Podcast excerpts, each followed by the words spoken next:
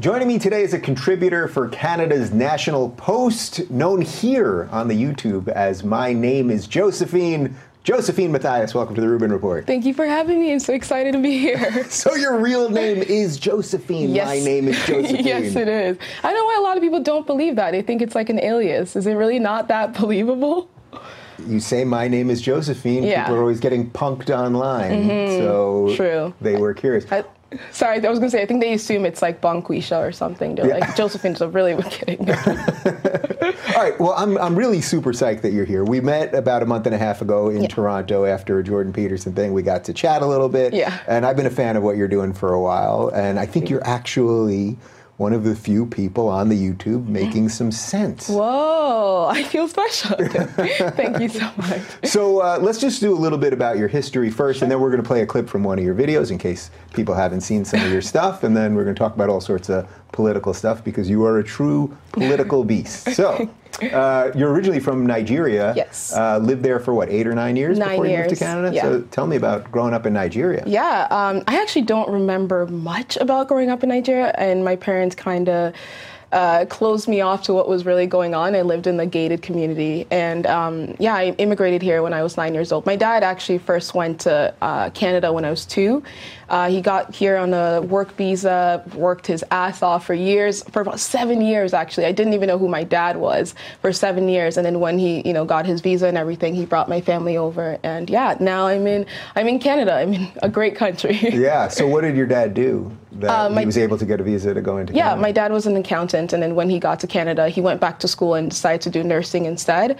Uh, and my mom's a teacher, so that's that's what they do. What does your mom teach? Uh, she teaches. She taught English in Nigeria, and now she kind of teaches uh, special ed kids and stuff like that. So she still loves teaching. She obviously can't teach a Nigerian person can't teach English in Canada, um, but yeah. So she still loves teaching. So I'm glad she still kind of gets to do that. But yeah, so my dad's accountant. My dad, my mom's a teacher. Yeah. Do your parents tell you anything about the political situation or anything at the time when you were growing up, even if you don't have great memories of it? Uh, not necessarily. My parents were not really that political. Um, I think we became more political when we came to Canada. And I mean, politics in Nigeria is just, it's completely corrupt. There's no such thing as politics. It's all just money. And um, is when I came to Canada is when they started to get a little bit more political. And uh, I don't know, I think religion and strict parents kind of create conservatism in a way. So they're very, very conservative. Uh, so I, I grew up about um, around that. But they didn't really name it as conservatism. It was just strict and religious and had all these rules that basically apply to conservatism in the way. Yeah. yeah. So then you get to Canada, you're not even 10 years old. What was that like to be Oh, in a, in a new country? so weird. I mean, I got here. I think it was 16 degrees outside, and I was freezing. So why is it so cold? And there's people wearing T-shirts. I did not understand. Uh, I remember like driving from the airport. I think it was Pearson Airport, and we all stopped. And I was like, "Why are we stopping?" And they're like, "Oh, it's a red light." I'm like, "What does that mean? Don't you just go?" and Everyone just figure it out. My dad's like, "There's order here." I was like, "Oh, oh, okay." And snow. Snow was the best one. I think I spent like half an hour just like touching it and like, what is this? And my uh, elementary school teachers or middle school teachers had to tell me to get back inside. I'll freeze. But yeah, it was it was really it was surreal. It was a culture shock. So it was mostly a weather related, weather Oh and yeah, order. weather but- and order. Exactly. It's basically it. Weather and order. yeah. So when you say you grew up in like a, in a religious Mm-hmm. atmosphere, what what was that like? Um, my parents were just uh, super religious, and they hoped I'd be also as religious as them. Unfortunately, I'm not, but I think that kind of comes with age and also living in I don't know a different country. Nigeria, it's easier. Easier. The majority of people are religious, um, but yeah, they they are still very very Is religious. it Catholic? What what Oh no, um, Protestant. Protestant, Yeah. yeah. So yeah. yeah. So okay, so now you're in Canada, you're a kid, you're making a good life for yourself. When did you get interested in politics? Ooh, I got interested in politics. Uh, well, I'm taking political science. I'm studying political science in school right now, and um, I was also president of the debate club. I was just interested in like discourse and discussing things. I was interested in people's ideas and different ideas and reasoning the reason for things. Um, but I also think my political views were really shaped by me immigrating to Canada, and we lived in the inner cities. I'm not sure if you've ever heard of Jane and Finch by any chance. No, I don't. Uh, it's so. kind of like a south side of Chicago light. Like it's not. It's obviously not as bad, um, but it's an inner city, majority black, um, you know, poor neighborhoods. I lived there for most of my Canadian life, actually, and then from there I moved to a more higher income neighborhood and having to experience that. So it's really cool, kind of seeing like the culture there, and then get another culture shock and move somewhere else. So it's like I've experienced, you know, Nigeria in the inner city in Canada, and then a much more, you know, well-off neighborhood. So, which would you say is the best out of those three? Uh, Nigeria. no, the, the well-off neighborhood. But yeah, living in like the um, inner cities really it, it shaped my views because now when I look back, I was like, oh, that makes sense. You are a product of your environment, and a lot of people that you know. I think about two, three of my friends made it out of there. The majority of them are, you know, pregnant. They're single parents now. They're in the system, and it's unfortunate and weird to see that happen. And my parents being extremely strict, and they gave me a curfew at like 5 p.m. every day. I wasn't allowed to, you know, have boyfriends, which I guess I was young. I probably shouldn't have. Um, but they were really, really strict, and I hated them at that time. And I didn't understand why they didn't want me to go out and play with people. And now I get it because I would have ended up like a lot of the people that are still there right now. Yeah. Um, and then yeah, moving to like the much better neighborhood, I realized that wow, there is a difference. There is a cultural difference, I guess.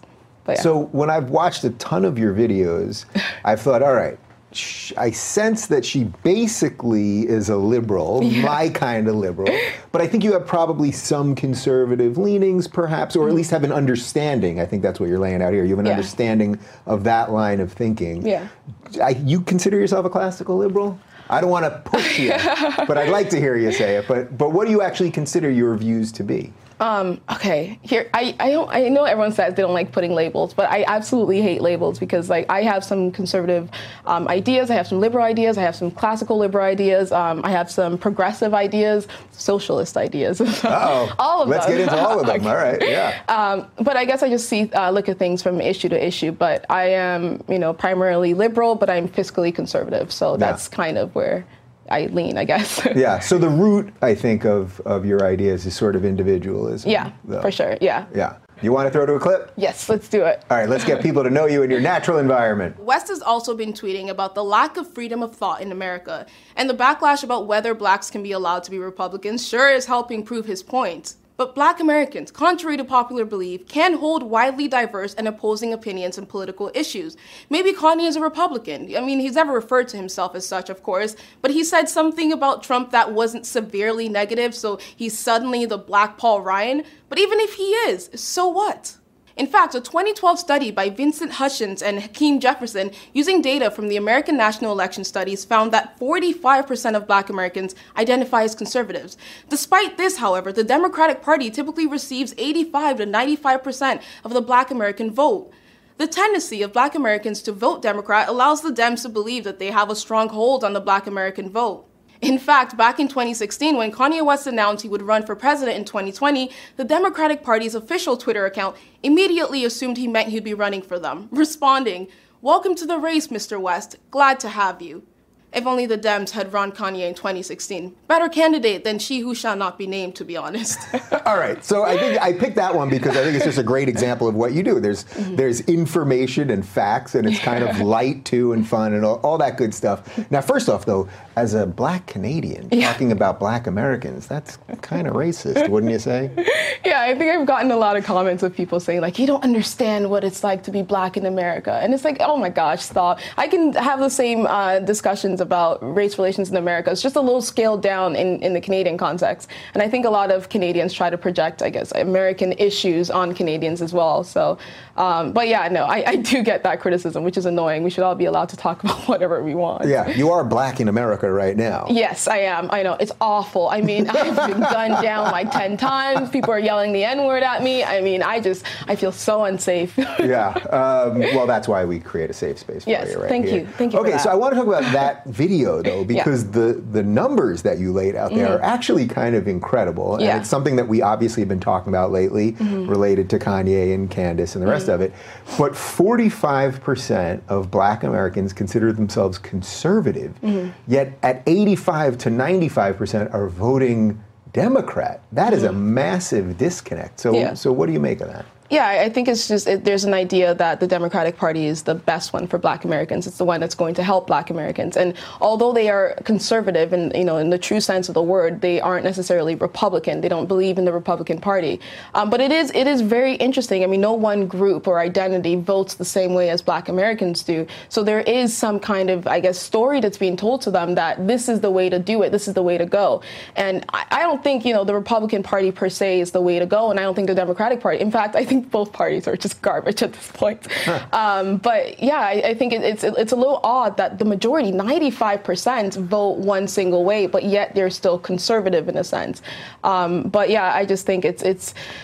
Uh, it's a leftover ideas. Like they just need to kind of start to refigure things out. But first, we probably have to start with you know changing up the government and changing up the party systems and try to find who to vote for instead of just picking Democrat or Republican. Yeah. Do you think this was more of a good sell job by the Democrats or a bad sell job by the Republicans? Because when you look at all this, the cities, especially mm-hmm. where it's the worst mm-hmm. for black people, they're mm-hmm. always Democrat run cities for decade after decade after decade, mm-hmm. yet black people still in extremely high numbers keep mm-hmm. voting Democrats. So that's obviously a great sell job, right? Yeah. Like somebody's doing some serious PR work over there. yeah. there. Oh yeah, definitely. And um, I think it's also the Republicans as well. And I think Uh, black the de- Democrats make it feel like the Republicans are against the, the black Americans and the Dem- and the Republicans make it feel like you know the black Americans are against the Republicans. Like it's just I think both sides are not necessarily trying to help they're just trying to pander to their own side. But it is interesting that you've been voting Democrat for so long and things are not getting better. It's like oh maybe I should start voting a different way or maybe I should start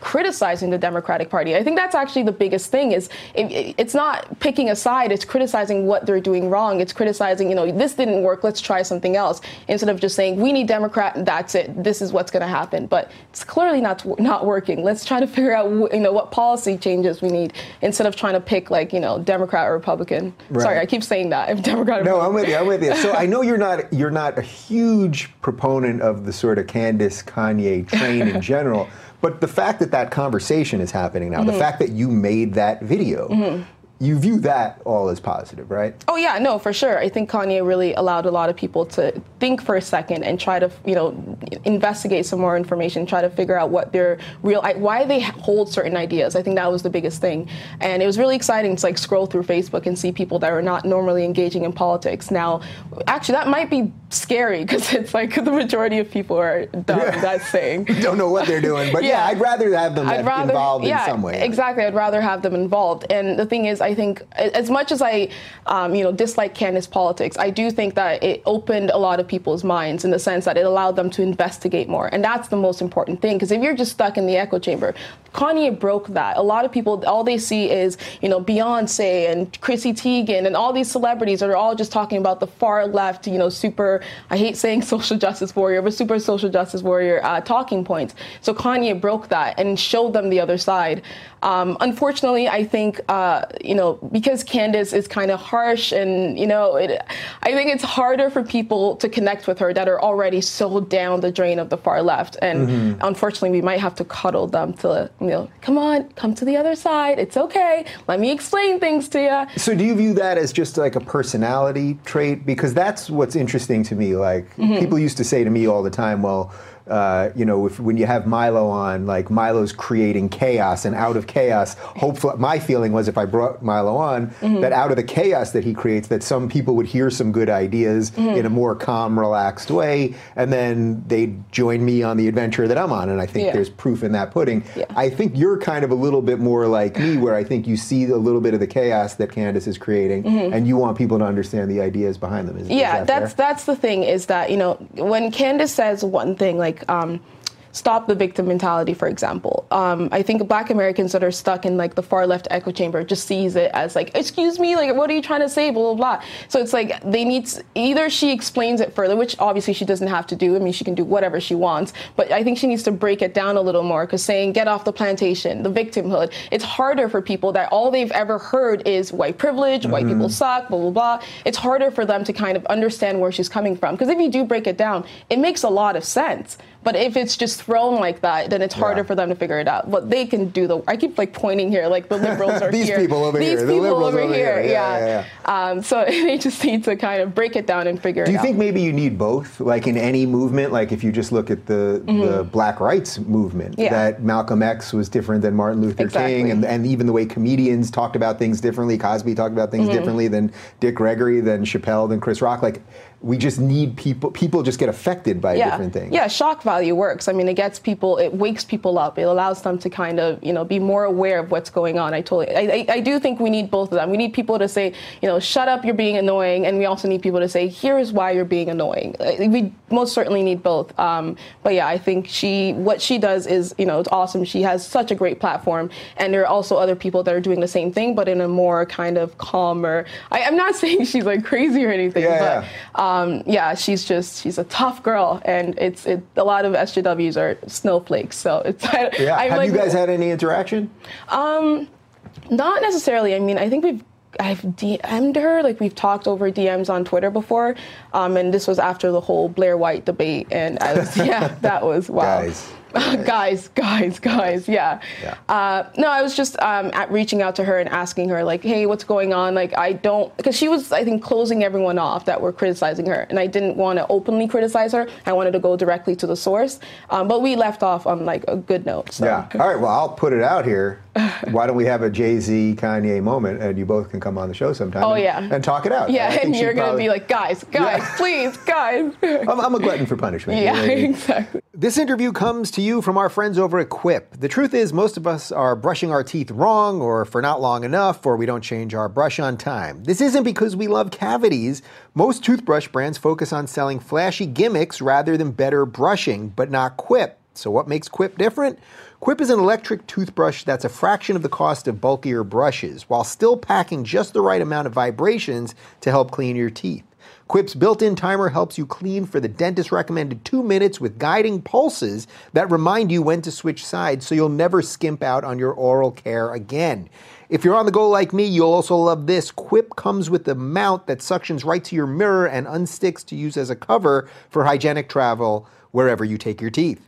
Everyone loves Quip, and it's not just me. They were on Oprah's O list, named one of Time's best inventions, and is the first subscription electric toothbrush accepted by the American Dental Association. Plus, they're backed by a network of over 20,000 dentists and hygienists, and hundreds of thousands of happy brushers use Quip every day. Best of all, Quip's subscription plan are for your health, not just convenience. They deliver new brush heads on a dentist recommended schedule every three months for just five bucks, including free shipping worldwide. Let Quip do all the thinking for you when it comes to your teeth. Quip starts at just $25, and if you go to getquip.com slash Rubin right now, you'll get your first refill pack free with a Quip electric toothbrush. That's your first refill pack free at getquip.com slash Rubin. One more time, and I'll even spell it out for you. Getquip, G-E-T-Q-U-I-P dot com slash Rubin. The Rubin Report is brought to you by Keeps. Okay, guys, let's talk about something no one wants to think about, but we've all worried about hair loss. Maybe you've noticed you have a little less hair than you used to have, but you're not sure there's a real solution. The thing is, there's only two clinically proven medications that let you keep the hair you have, and now there's an inexpensive way to get them. You don't need to lose your hair if you don't want to. I have to tell you about Keeps for just five minutes now and a dollar a day. Keeps is coming to the rescue so you never have to worry about hair loss again. I'm lucky enough to have a full head of hair, but we decided to give the ordering process a try. We snapped some photos, answered a couple simple questions, and got a prompt response from the licensed doctors over at Keeps. Getting started with Keeps is truly so easy. The entire ordering process was so quick, there's no reason to keep putting off trying Keeps. Keeps is not only the easiest way to keep your hair, but Keeps also offers the only two FDA approved hair loss products clinically proven to keep the hair you already have. Some of you have, may have tried them before but you've never gotten them this quickly for this low price. You can sign up for your kit in less than five minutes, and your products are only 10 to $35 a month. That's half of what you typically pay at the pharmacy. Plus, you can now get your first month's treatment for free, ship right to your door. Stop hair loss today the easy way with Keeps offering customized treatment plans with the only FDA approved hair loss products for about a buck a day from the comfort of your couch. To receive your first month of treatment for free, go to keeps.com slash Rubin. That's K E E P S dot com slash Rubin. That's a free month of treatment at keeps.com slash Rubin. Keeps, hair today, hair tomorrow. So uh, when I was doing a little research on you, one of the things that I thought was most interesting is that so you have a twin sister. Yeah. And part of your awakening was related to a paper that she was writing in college, right? Yeah. So can you tell me about that? Because it's pretty Oh fascinating. the yeah, for sure. Um, so my sister is not into politics at all. She is studying uh, marketing, and she decided to take. She goes to Ryerson University, one of the biggest far left universities in Canada, and. Um, she took a sociology course. That was her fault. And it was called How Society Works. I think it was the, the title of the course or is what bothered me. Because if the course was feminism studies, if the course was, you know, how women are oppressed, then yes, sure. But this is how society works. And, you know, in their assignment, they had to talk about you know some societal issue and discuss it and analyze it or whatever and she wanted to talk about the wage or i actually encouraged her i like you should talk about the wage gap and you know how it's false and you know how it's misinterpreted and all that and You were said- setting her up. I was setting her up a little. I, I wanted to test it out, but I didn't know it would. The professor would, you know, respond that way. Um, but yeah, I told her to write about the wage gap. So she just sent like a short thesis and said like, "Here's what I want to talk about. I'm going to use studies, blah blah blah. Let me know." And the uh, professor, like, her response is a meme. Like, I hope I could, like, you guys can like put it up or Yeah. something. It's like the reality is patriarchy. Do not use business sources. They blame women, and it's like period. The reality is patriarchy. Do not. They blame women. Yeah. And like you know the You got a screenshot on this? You can send Oh us? yes, All right, for sure. All right, we're going to throw it up here so- Definitely, so, yeah. people can see this. I was yeah. reading it. I was like, okay, this is fake, right? This Yeah. this is definitely fake. No, she basically shut it down. She said your premise is completely wrong, and it was one of the most absurd emails ever. And use only feminist sources. And Yeah, that was the line. And the in, in the assignment details, the list of sources they can't use was dictionary.com, the encyclopedia. You couldn't use the Government of Canada website. You couldn't use Statistic Canada, Statistics Canada. How like how does that even make sense? How are you going to explain how society works and the only source you have is feminist studies? And you know, as Peterson has mentioned this so many times, they're not cited. It's just within this little group. Th- these aren't real textbooks. Uh, but yeah, it just it, it blew my mind, and I was I was so excited as she said that because I was like, this is exactly what is wrong. So, okay, so your sister gets this response. Yeah. What, what was her response? Was she like, oh, look what you did to me? No, yes, she was upset at me and she thought I was wrong. And I had to sit her down and say, girl, let me explain it to you. Here is what is actually happening. By the end of that conversation, she's like, oh my gosh, I've been, every class I go to, I've been lied to. They are lying to me every single day. And it, it it's, it's, ah, it's so messed up. And I think it's this isn't teaching. This is imposing your political ideas on students. Because if it's teaching, you teach it objectively. You show them the facts and let your students come up with their own conclusions. This is not teaching. She's trying to tell them how to think. And you know, I I did some research on her actually, and she's the highest paid woman in her uh, person in her department. She makes more money than the male counterparts.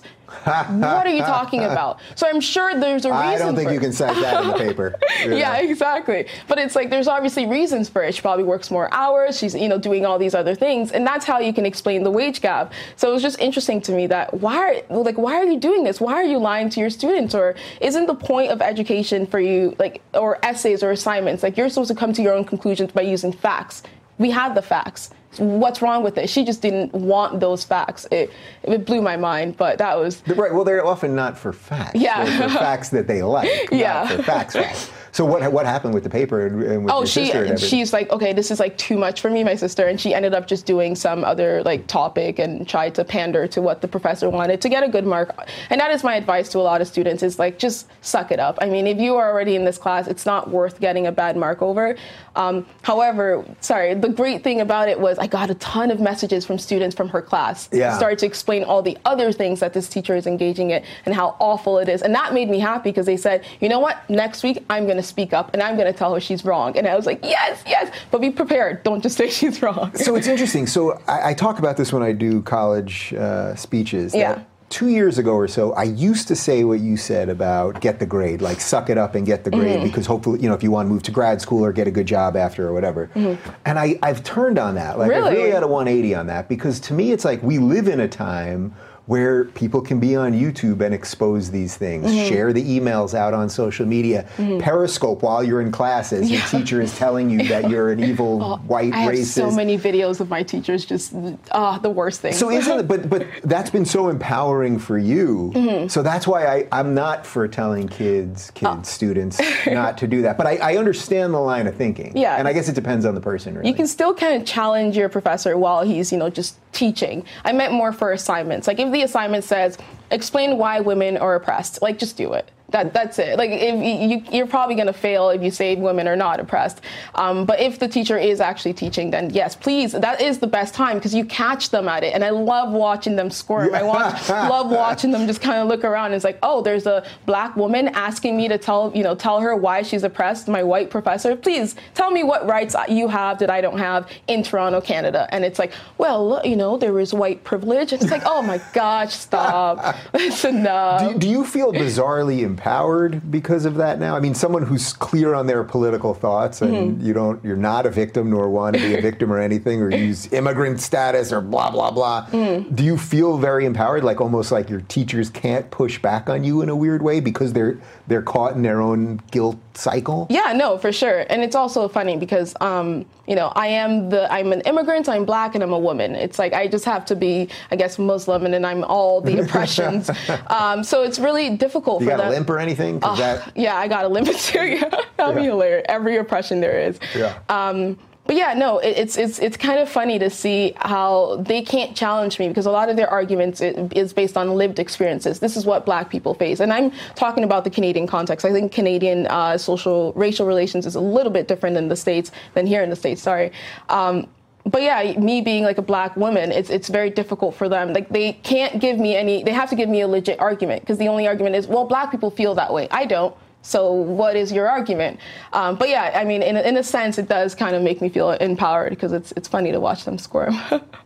Do you feel that you've had an undue influence, in a, I suspect in a positive way, on some of your classmates? Because I'm, I'm imagining they're probably learning as much from you in some ways, Oh, if yeah. not more, than they're learning from some of these professors. Yeah, for sure. Um, it's actually funny. There's some classes I will have where a professor will say something absurd, and like there's a student that I know knows me from YouTube, and he'll look at me, and I'm like, I'm not saying anything, dude.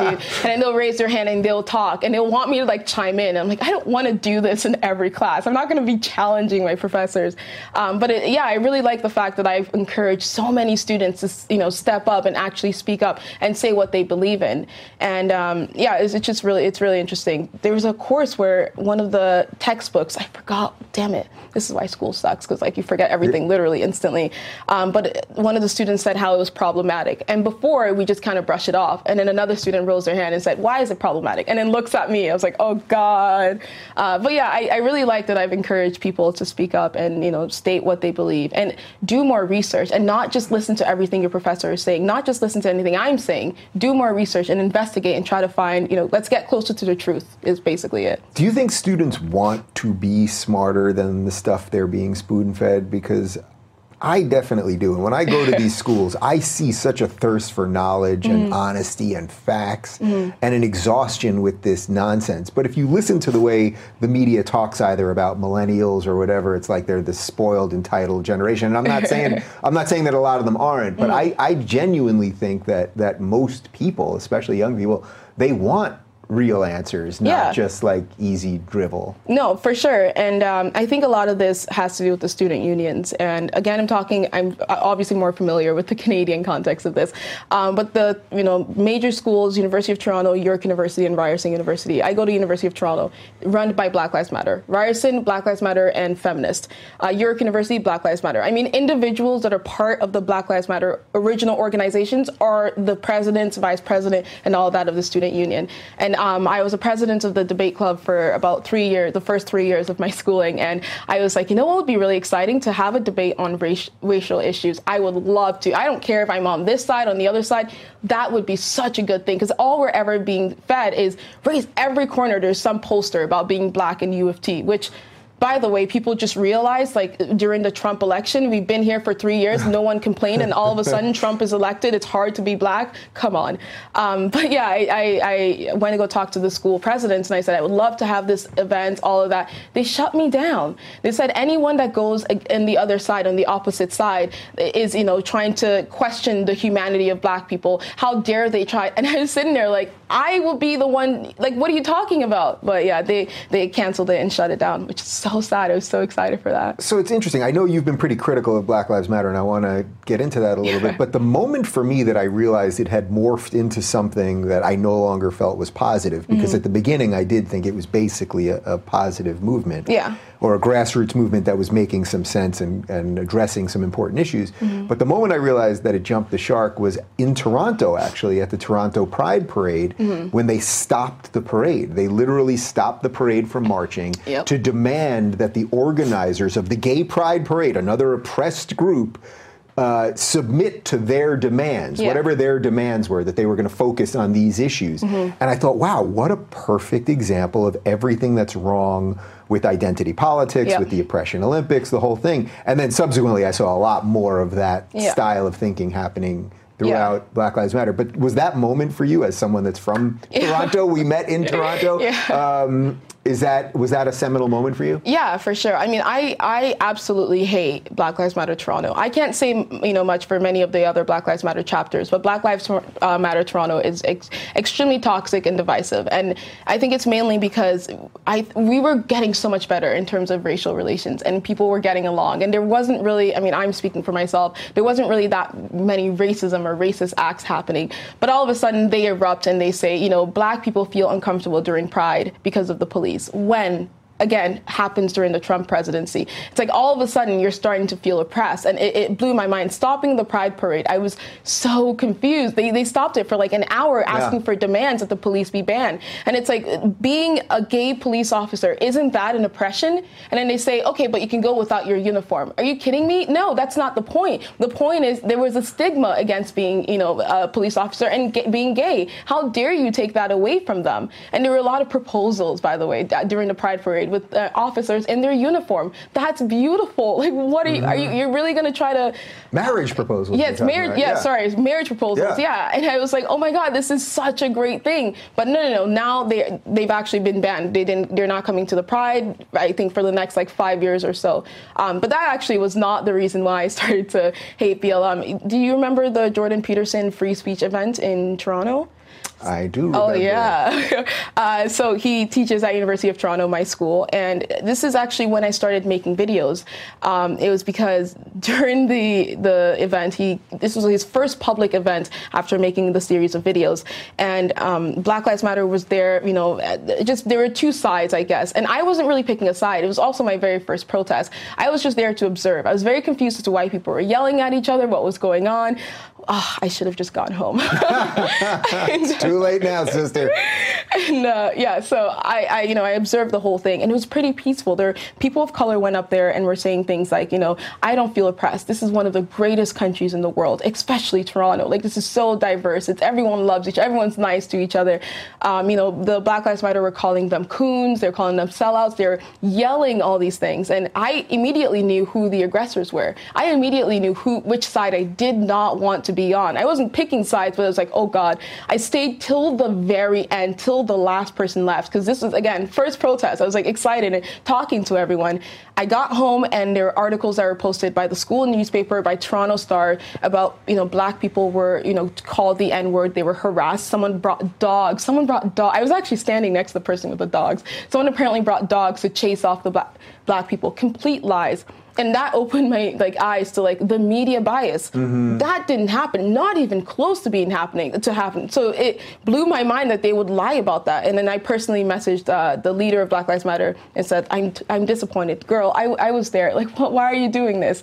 Um, and then i decided to start making videos because i said clearly they're getting the wrong information. The school literally thinks jordan peterson was this nazi that came and said i hate black people and women and transgenders and all of that um, so i just thought like you know what if no one's gonna do it, I should do it. And then I started making videos, which was weird because I had to go to school the next day and then deal with these people. yeah, but you know what? You you put your ass on the line and Yeah. it's paid off. Wait, so did when you uh, DM'd the Black Lives Matter Mm-hmm. president, did she respond to you? Yeah, she responded to me saying, um, I'm going to screenshot this uh, to use against you in the future. Why don't you say it to my face? I still have it saved because I'm like, I.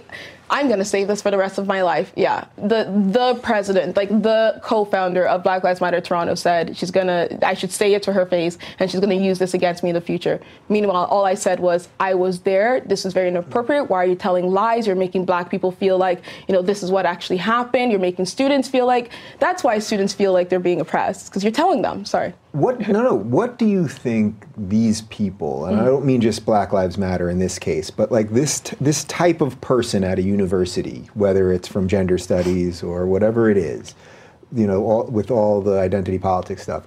What do you think they actually want in the end? Like, if they were to get what they want, what mm. is that? that's what I don't understand is that they are obviously fakes because if they truly care about black liberation, there are policies that you could point to that you can probably fix and help the black community. And in Canada, one of the things was uh, carding. And that was actually immediately, carding was gone um, in Toronto, Ontario. I'm not sure either the province or the city. Um, but that's the one thing where I was like, okay, random stops, I think that's something that should be, you know, stopped and it's done in inner city neighborhoods and blah, blah, blah. Apart from that, it's like, okay, what else do you want? They want black professors. They want police out of pride. That's not helping black people. That's not changing their socioeconomic status. So what do you, what is your goal? I, I really don't understand because it's, you don't care. I, I don't want to say, I, I mean, I do care. I don't want to say like I'm, I have all the solutions, but I can tell you what to do. But they're telling people false solutions. They're telling them that we need all black professors to teach black people. Um, but I don't know what their what their goal is. I don't know if money. I guess I, I, I really don't get it. I don't get it seriously. This Rubin Report interview is brought to you by SimpliSafe. With my studio in my home, my team and I spent hours researching the best home security system out there, not only to protect us, but also all of our equipment. That's when we came across SimpliSafe, an affordable and reliable home security company. Here's what I love about SimpliSafe these guys obsess over the details, it's why their alarm system is so good. Let me give you a quick example. A typical glass break sensor sometimes gets fooled. Sounds like drop plates or a baby crying can give the sensor a false positive, setting off the alarm. SimpliSafe didn't want to settle for typical, so they constructed their very own glass break test facility. They ran over 10,000 live glass break simulations so they could refine their detection technology. Now their sensors can distinguish between a broken plate and a broken window. This is the level of details that the guys over at SimpliSafe put into everything they do, and it truly sets them apart from the other companies out there. Best of all, SimpliSafe comes with no contracts, so they're always working hard to earn your business every single day. For only $15 a month, you can get 24 7 monitoring with police and fire dispatch, which is one of the best deals out there. Simply put, SimpliSafe is the greatest around the clock protection you can find. Order your SimpliSafe security system at simplisafe.com slash Rubin, and SimpliSafe will also donate a system to a family in need. That's simplisafe.com slash Rubin. Once again, S-I-M-P-L-I-S-A-F-E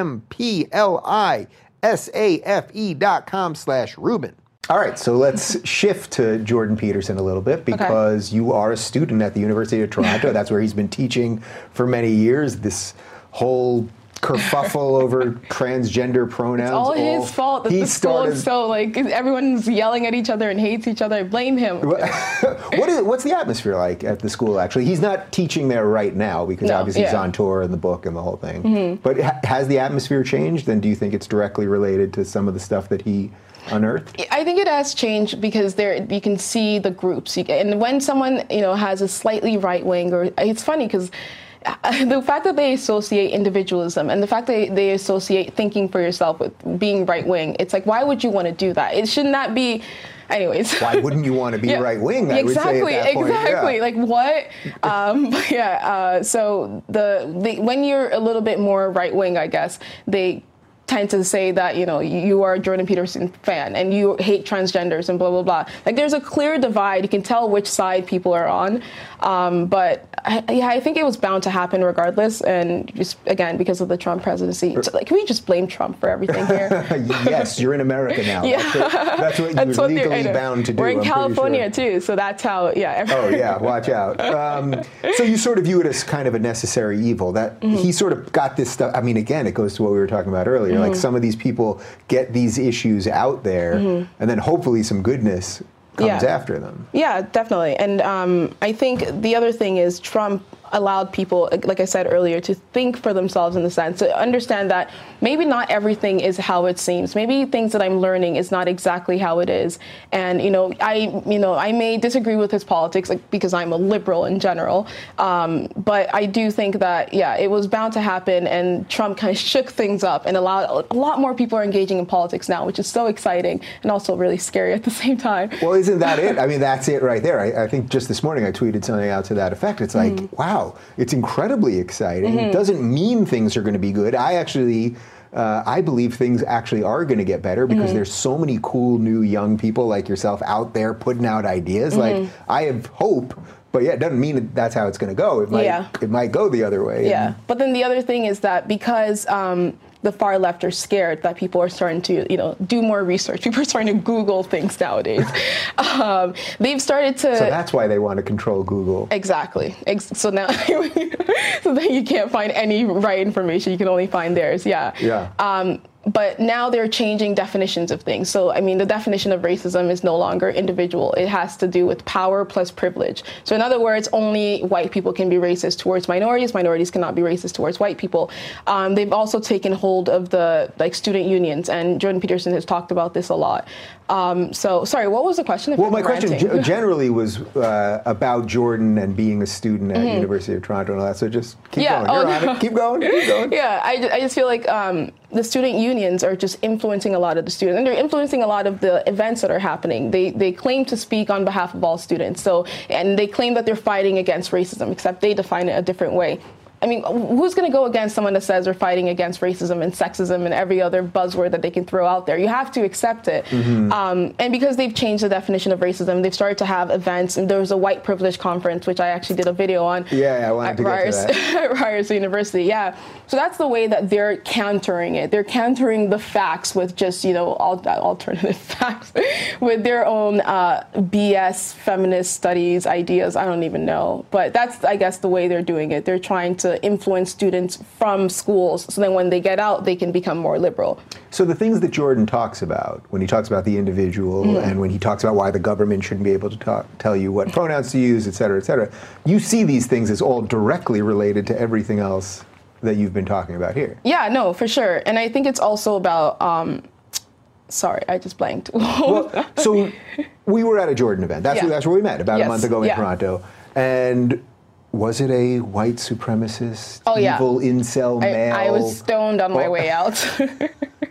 yeah, no. I mean, but were you surprised at all when you saw what type like of people and, a, and, an interesting, diverse, young. Mm. I think most of them, I've been telling people it's about 60 40 yeah. male uh, to female, but mm-hmm. sometimes it's even closer to 50 50. Yeah, no, I, I think it's pretty di- uh, diverse. And I've gone to several events, like uh, political events, I guess, where I look in the crowd I'm like, wow, there's a lot of minorities here, there's women here, there's men here, there's everyone here. And sorry, where I where I blanked was uh, the idea that you can't you can't debate something. That's where that was the whole Peter. I'm like ranting here. Sorry, no, the whole Peterson thing now. gets me like all excited because I was there. It was so yeah. fun. Um, he has the, this effect on people. Yeah.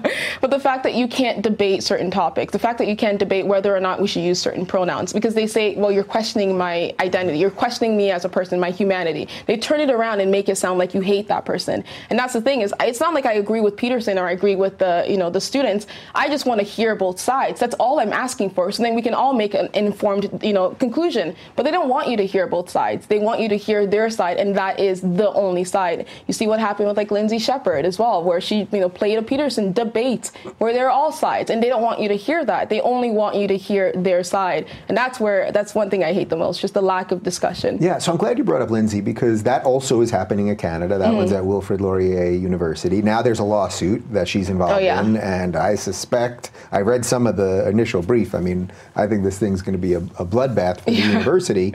Um, but what does that say is happening in Canada in a larger way? I think you've kind of hit on this a little bit. Like you guys are almost having like this like Trump hangover or Mm-hmm. something, where or even the Black Lives Matter thing. Like it didn't start in America, as you said. Race relations were different in Canada. I would argue they're still great here. It Mm-hmm. No, they're great here. Yeah, Right, I mean, for sure. Can- Canadians are just nicer, okay? Right, general. Canadians just generally. you guys, you know, we've done two shows in Toronto, Mm-hmm. and the shows were totally nice and pleasant. but like we've gone to some other cities where, and I find it's usually in the progressive cities. Mm. So it's been in you know San Francisco, and Mm-hmm. it's been in Seattle, and a couple of the others where the crowds are the craziest Yeah. and most raucous, which is what I like the most because they kind of they need his message. Yeah. Toronto, you guys are very pleasant. You're very pleasant. I think we we're gonna we're getting to a point where we need his message. I think it, it's it's getting a little scary, especially with uh, Trudeau as our prime minister. He's kind of kowtowing to a lot of the social justice warrior, and um, the fact that he's even you know talking to Black Lives Matter Toronto, who you know the leader, one of the leaders said she wants to kill white men. She tweeted that she wished she can kill all white men, and the other one actually stole three hundred thousand dollars from my student union stole it and said the she on her last day she filed her overtime and she's filed thousands of hours of overtime and said she this is filed three hundred thousand 300 dollars yes worth it's a of third overtime? of our entire budget of our student union's budget a third. And here's the best part of it. She files that. Obviously there, there's alerts that go off. You can't take that much money for what are you your student union president? $300000 Pretty sure there aren't that many hours in the day. yeah. But here's the thing. She claims that the majority of those hours come from work that she does for the black community, for like Black Lives Matter. That doesn't count. No one is asking you, that's not affiliated with the school. No one's asking you, whatever you do at home has nothing to do with that. Anyways, the school obviously said they wanted the money back. They tried to sue her and they started a whole campaign saying my university is anti-black. And then they started to put posters up. They got gathered a bunch of people saying that they're they're only suing her because she's black you stole three hundred thousand. You took three hundred thousand dollars, girl. Like, are you because you're black? Are you kidding me? Does that not even?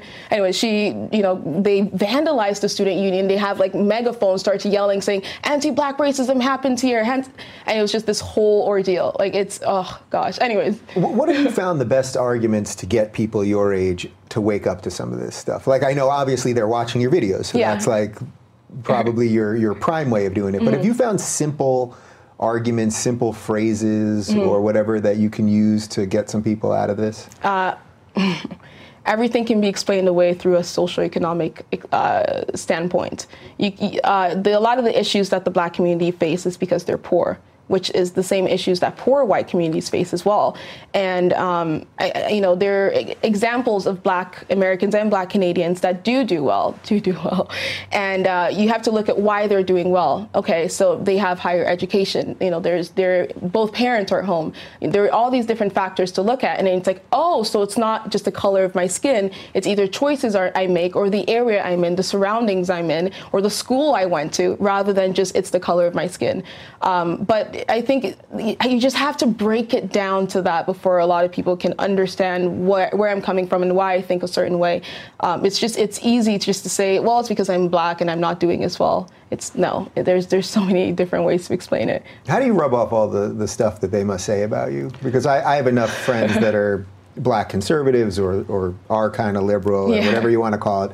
The, the things that I see get that gets said about them all. Every time Larry Elder comes and does my show and I look on Twitter, the Mm-hmm. things that the things that's the supposed tolerant people, right? Yeah. The progressives, the lefties, that they say about this man who I know is being authentic. Mm-hmm. Um, Well, I, it's ridiculous. I mean, I get a lot of uh, hate comments where it's, you know they'll call me coon. They say I hate myself. I want to be white. All these different things. I it's the one part is like me speaking this way or speaking. I guess I don't want to say proper English per se, but it, I'm trying to be white. I'm trying to be something I, I'm not. And it's like, why are you fitting people a race in a group? You're just allowing white people just to say, well, black people are just dumb. Because if you say we all act the same way and we should all think the same way, that means you can every black person can be explained with one statement. That's not fair. Let us all be individuals. In fact, you should be fighting for us to be individuals and have our own ideas. Why are we trying to form groups and then you know they wonder why why there's all these like white supremacist groups forming up because you've already it's a sides thing. You said there's our side and there's your side.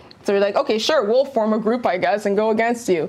Um, but yeah, I mean, I don't. A lot of the hate comments are just useless. I ignore the epithets, but I do try to understand a lot of the criticism. And again, it's just not understanding where I'm coming from. It's not, you know, getting their stats from the right place. The root.com or Onion is not somewhere to get your facts from. um, but I like that you compared those. Yeah. That's pretty funny. But when I, um, you know, get into a detailed discussion with a lot of them, then they understand where I'm coming from, and it's like there's this light that kind of shines. And I do that at my school a lot as well, where someone that absolutely hates me, I'll spend a whole day talking to them, and at the end, I call it like it's really awful to use this conversion therapy, which is awful to say that. Um, well, but, you're not electrocuting them. No. Okay, okay. but by the end of it, it's like their minds are blown because they just believed everything Black Lives Matter said, everything the mainstream left media have said. So it's, I think it's just you just got to talk to them. They don't want to talk. They're stuck in an echo chamber. Yeah. Do you see this intersectionality and this combining of perceived depressions, something that will just sort of crap out under its own weight? So, like, for example, if you're going to keep saying, well, black people should, or this minority, whatever that minority is, should get easier entrance to this or access to this or whatever, what you're actually saying is, well, other people are going to have to be punished based mm-hmm. on their immutable characteristics. We see this now, I mean, I see a massive split happening mm-hmm. with the Asian community right mm-hmm. now in America because by every metric that we judge success. They are mm. succeeding at extremely high levels because yep. of hard work and education and commitment to family. But if you're going to start saying, well, we're going to have to take less of them mm. because we have to take more of other people, you're actually setting these groups to hate each other. Yeah. That is so dangerous. Exactly. And you're telling one group that they can't do it on their own. And um, there's some studies. I, I forgot who was was who wrote it, but it was called the mismatch theory, which is um, a lot of the student, minority students are getting thrown in universities or they're not qualified actually turn out worse. When they come out, they don't get jobs because they don't have the actual skills that they needed to get in. But yeah, it creates this kind of tension. Why would you tell someone that you know they're more important just because of the color of your skin? It's going to piss other people off. Um, it's I don't think that's a way to move forward. I don't think that's a way to progress. But yeah, and the whole intersectionality thing, it's it's ridiculous. The Pride Parade, I guess, in Toronto is an example of that. It's like my issues are more important. And then obviously the LGBTQ community, they all hated that. And they were all very upset with it because it's like Pride is one of the most inclusive, you know, events in, in the in the city. Like, why are you trying to ruin it and say this is a black thing? It's an everybody thing. We're, we're all advocating for everyone here. So it's it's it, they're just going to yeah, they're going to ruin themselves if they keep just batting each yeah. other. Speaking of that, I saw the thing that you did. You were not happy when they put the black and brown oh, uh, yeah. stripes into the rainbow flag, which I also thought was completely ridiculous. the whole point is that this is for everybody. We're mm-hmm. not looking at all your differences and all your races. Yeah, but that's one thing. It's like reverse segregation. I really don't get it. The white privilege conference at Ryerson University. Yeah. that's reverse segregation, and I actually gave them the benefit of the doubt. I'm like, I'm going to ignore the name. I'm going to actually try to see what they're trying to teach, and ultimately the end the conclusion of this event was listen to people listen to what people are saying. So anecdotes, only listen to people's their feelings. Yeah. So it's like that's not how you form a society. It's the majority were white women that were just sitting there hearing black people tell them just listen to our stories because we know and we experience it. And you know, you, we have to have you know black spaces. In fact, there's someone that tweeted during the event saying um, a woman just rose her hand to speak while white splaining. Wait for the for later where we have our white corner so yeah. we can talk about you know our what is this? What kind of society are we preparing ourselves for? It's literally reverse segregation or segregation in the true sense of the word. And I, yeah, I really don't get it. What, what do you make of the guilty white allies? Mm. Those people, you know, when I've had, uh, I know you met Bret Weinstein yeah. from Evergreen and, yeah. and Heather, his wife. Um, one of the things that fascinated me most when he was going through the ordeal there was that he said he never feared the black students mm-hmm. physically or the brown students or whatever. Mm-hmm. It was the it was the white allies, he said, that had this sort of look in their eye, like they were the ones that could get violent. Mm-hmm. And I've seen that that look. What do you make of that they, sort of ginned up hatred? Because it's hard to to because you're, if, if you're not black, then I mean they're trying to explain it. If you're not black, then you don't experience it, then you don't understand it. So as a white ally, you have to just take everything uh, you know an activist says to you as fact, as this is what is happening. Um, one of the the speakers actually, he did an interview for the Toronto Star, and they asked him, and that was like, okay, what where do you see white privilege in Toronto? And he said, literally, I mean, I'm paraphrasing here, but he said, when you walk into a store, black people uh, or black people have to think about the fact that people are watching them. Okay, sure. I was like, fine, whatever. But apparently, black people have to pay for items in one section before they can move to another section, so they don't get accused of stealing. That's his his. He got a chance to tell us what white privilege is, and that was his example of white privilege. Is it's, that happening in no, Canada? No, never. It's never happened. I've worked retail for like the most of my life. What you're gonna like pay in the kids section before you go to the men's section? Like, what world is this guy living in? I, it blew my mind. And another one, you know, did an article where it's how the outdoors is racist and how you know people feel like the you know skiing and hiking and everything is a white space, and therefore black people don't want to go to it. And it's like, who you're saying it? You are the one that are making these claims. Why are we? It's just more division. It's more like it just it pisses me off. Yeah, you know what? We're, because you're visiting LA for a couple Yeah. days. I don't have a ton of time, but maybe we could go on a quick hike and see what happens when Uh, a I white know. guy and a black woman go on a hike. Yeah, exactly. But it just like you obviously don't care about the betterment of the black community because you wouldn't be talking about these non-issues. Here in the states, you can talk about you know. Uh, Sorry, how the education system works. You can talk about the war on drugs. You can talk about the prison system. But yet, the, the amount of people they got to protest the Trayvon Martin, you know, uh, shooting.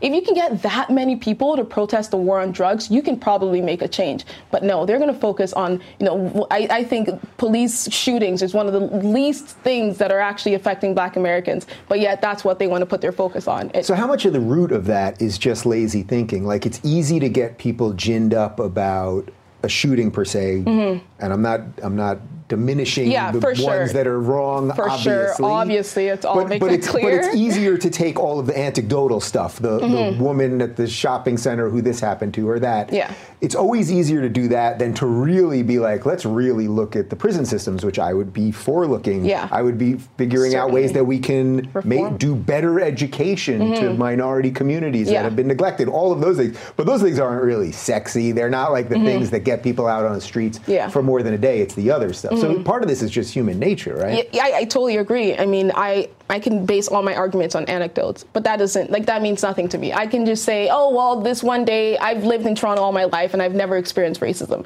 I'm not going to use that as fact. But yeah, but it's so much easier to do so. It's so much easier to you know play with the heartstrings and say like this is what's really happening.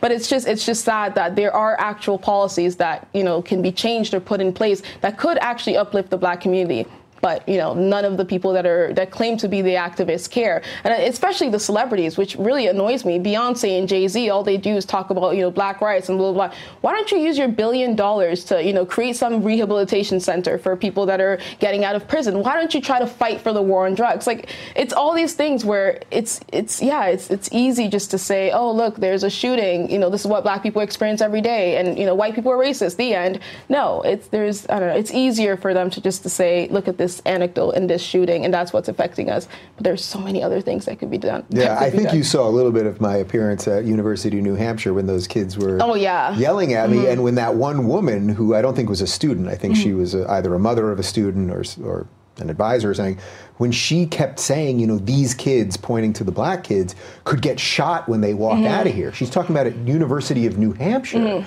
And it's like I, I actually that was one of the only moments where I didn't know what to say because it's it was so crazy to say that like you're not going to be shot Mm-hmm. Yeah. when you walk out of here Yeah. and I think I maybe said something to that effect, but like, it's like that's really dangerous. Yeah. That line of thinking. I, I totally agree. And I was actually having a, I went to a comedy club the other day, and there's this guy on stage. He was like typical uh, inner city black youth or whatever. And uh, he, after his set, he came to sit at my table. Everyone was gone, and he made a comment saying, um, "Wow, it was really hard to be a black woman in in this country." And this is again, this is Canada. I feel like there's no excuses for Canada. Like, get out of here. Um, and I asked him, "Okay, how?" And he's just like, "I don't know. It's just it's really hard to be, you know, a woman in black." I'm like, "Yeah, I get the whole woman thing because you know men are you know physically bigger and blah blah blah. Um, but why is it hard for me to be black in in Toronto specifically?" And he's like, "You know, because you know there's just white privilege." I'm like, "No, no, no. Give me two reasons. Give me two concrete reasons." Could not come up with one because there is you can't come up with one. You have to use the anecdotes. You have to use the you know if you walk out the street you're going to get shot. Why? What are the statistics of people that get shot by police? Oh, seven get shot by police per year, and it's not recorded by race, and it also doesn't tell us if they're armed or unarmed. Seven people, and you're telling me you're more likely to walk out the door as a black person and get shot? That's not an epidemic. You know what's an epidemic? The crime in black communities. That's an epidemic. But you want to ignore that and just talk about the other, yeah, anecdotes that pull at the heartstrings and make people feel guilty and oh, it's so, it's a waste of time. It's such a waste of time. But, what, what, do your parents think about what you're doing? Uh, well, they are conservative, so they love it. So. so, what makes you not conservative? If some if someone was to say you're you're conservative, I watch your videos, yeah. you talk about conservatism's not that bad, blah mm-hmm. blah blah why would you not say you're conservative? Putting aside the, the exhaustion of labels for a second. Yeah, yeah. Um, well, I would say I'm fiscally conservative. So I guess I do believe in like lower taxes in some sense. Um, I do believe in the free market. I do believe in you know less regulations, all that fun stuff. But at the same time, I do think that there should be some sort of social safety net and uh, you know living in Canada where there is you know um, sorry uh, free health not free health care universal health care and you know universal education. The education system is amazing. The, the funding for the education system is amazing. Um, so stuff like that where I think I'm a little bit more liberal where I do think the government should help in some way but it's because I'm used to it. It's what I grew up with and I haven't really seen anything different and it works works fine. Mm-hmm. um, so I guess that, and I'm pro-choice. Um, so it's stuff like that where I really do stand firm in my liberal views and ideas, and then yeah, I'm fiscally conservative. Yeah, wow, we're pretty much aligned. We're pretty much Whoa. on the level. I finally found somebody. Now we can go out hiking. Yes. And we can start beating people. Exactly. Or, I don't know what we're supposed to do. Once you find an ally, then you start attacking other people. I think, right? That, that's how it works. Something like that. Where do you want to go with all this? I've seen I've seen your channel grow. I think obviously you know having you here it'll it'll help boost your profile a little bit. You're gonna go into politics? What are you gonna do? Prime Minister of Canada? Ooh, uh, Take out that Trudeau guy with his fancy socks. What do you Trudeau. think? Trudeau. Oh gosh. Um, or well, maybe maybe Peterson will do it, but you could probably be in his cabinet. Yeah, definitely. Sorry. Well, I I'm enjoying what I'm doing now, and I'm quite surprised that people even enjoy watching my videos. It's like it's cool to do something you love and people like it as well. Like I, I really am having fun doing it. And I think I would probably go into politics later in life. I mean, I am doing political science. It has to be useful somewhere. I've been toying around with law, but again, I'm not sure if I really want to be in, you know, the whole, I don't know if I want to deal with law school. Um, but, and I'm starting actually a podcast with my boyfriend, which I would be uploaded very soon. But nice. Awesome. Yeah.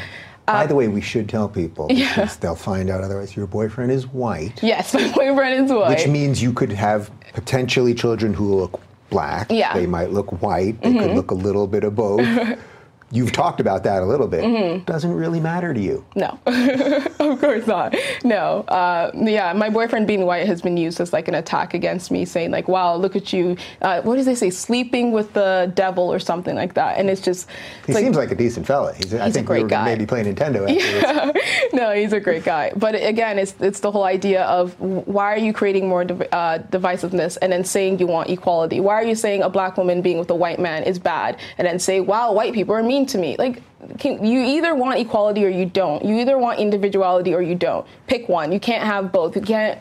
Anyway, sorry, but yeah, um, yeah. I'm I'm not hundred percent sure where exactly I will be in the next five years. I'm having fun with what I'm doing now. I work for the National Post, which I absolutely love, um, and then I have the podcast coming. So that's what I'm going to do for now, and maybe I might get into politics, but oh, it's so messy. the fact that you even are going that far right now, yeah. you're doing it. Oh God, yeah. I hate to tell you, I can see it now. But how exciting! I'll have somebody to support and you know yeah. what? You get you do something in Canada where mm-hmm. you run and you become something mayor, something mm-hmm. whatever you want to do. I will consider mm. moving. Oh my! To Canada. Really? All the way? I will if you if you can pull it off. Yeah. It'll be a big freaking test, and oh, we'll yeah. see what happens. Definitely. Uh, I do, you think I do okay there, a white guy?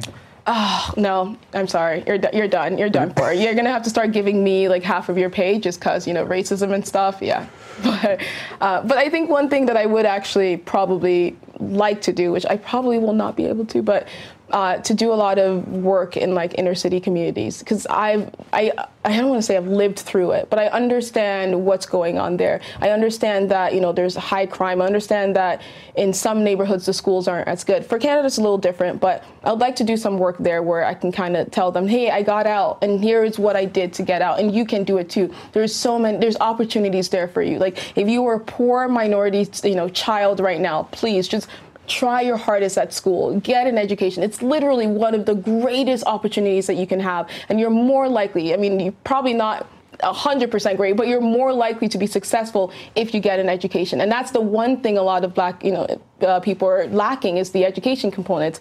And, um, you know, we don't really have like the war on drugs and everything. So it really is weird for me that in inner cities of Toronto, where there's still this very high crime, there's still this tension, um, but you know, have you ever heard of the Woodson Center by any chance? No, I don't it's a so. nonprofit organization. It's located in D.C. Um, but I've been working with them for some time, and they basically do the same thing. They go out to these neighborhoods and they help students, and they have such a good success rate. They help them in high school because that's the other thing is that a lot of black kids are not even graduating high school. Of course, they're going to go into crime if you're not even graduating high school. Um, so yeah, they work with a lot of students there. They you know have rehabilitation centers. They help you know uh, black sorry, black Americans reintegrate into society. Like it's stuff like that where it's these grassroots movements that I would really like to do. And I know it's a it's a big dream, but I think that's where I would probably be happiest is where I can show people how it's done and help them and hopefully everyone can copy that and say, "Oh, this is what we're supposed to do." and all that. But Awesome. I love it, and I have no doubt that you're going to do it. And you guys can follow this future member of Canadian Parliament on her YouTube channel right here. It's youtube.com slash my name is Josephine.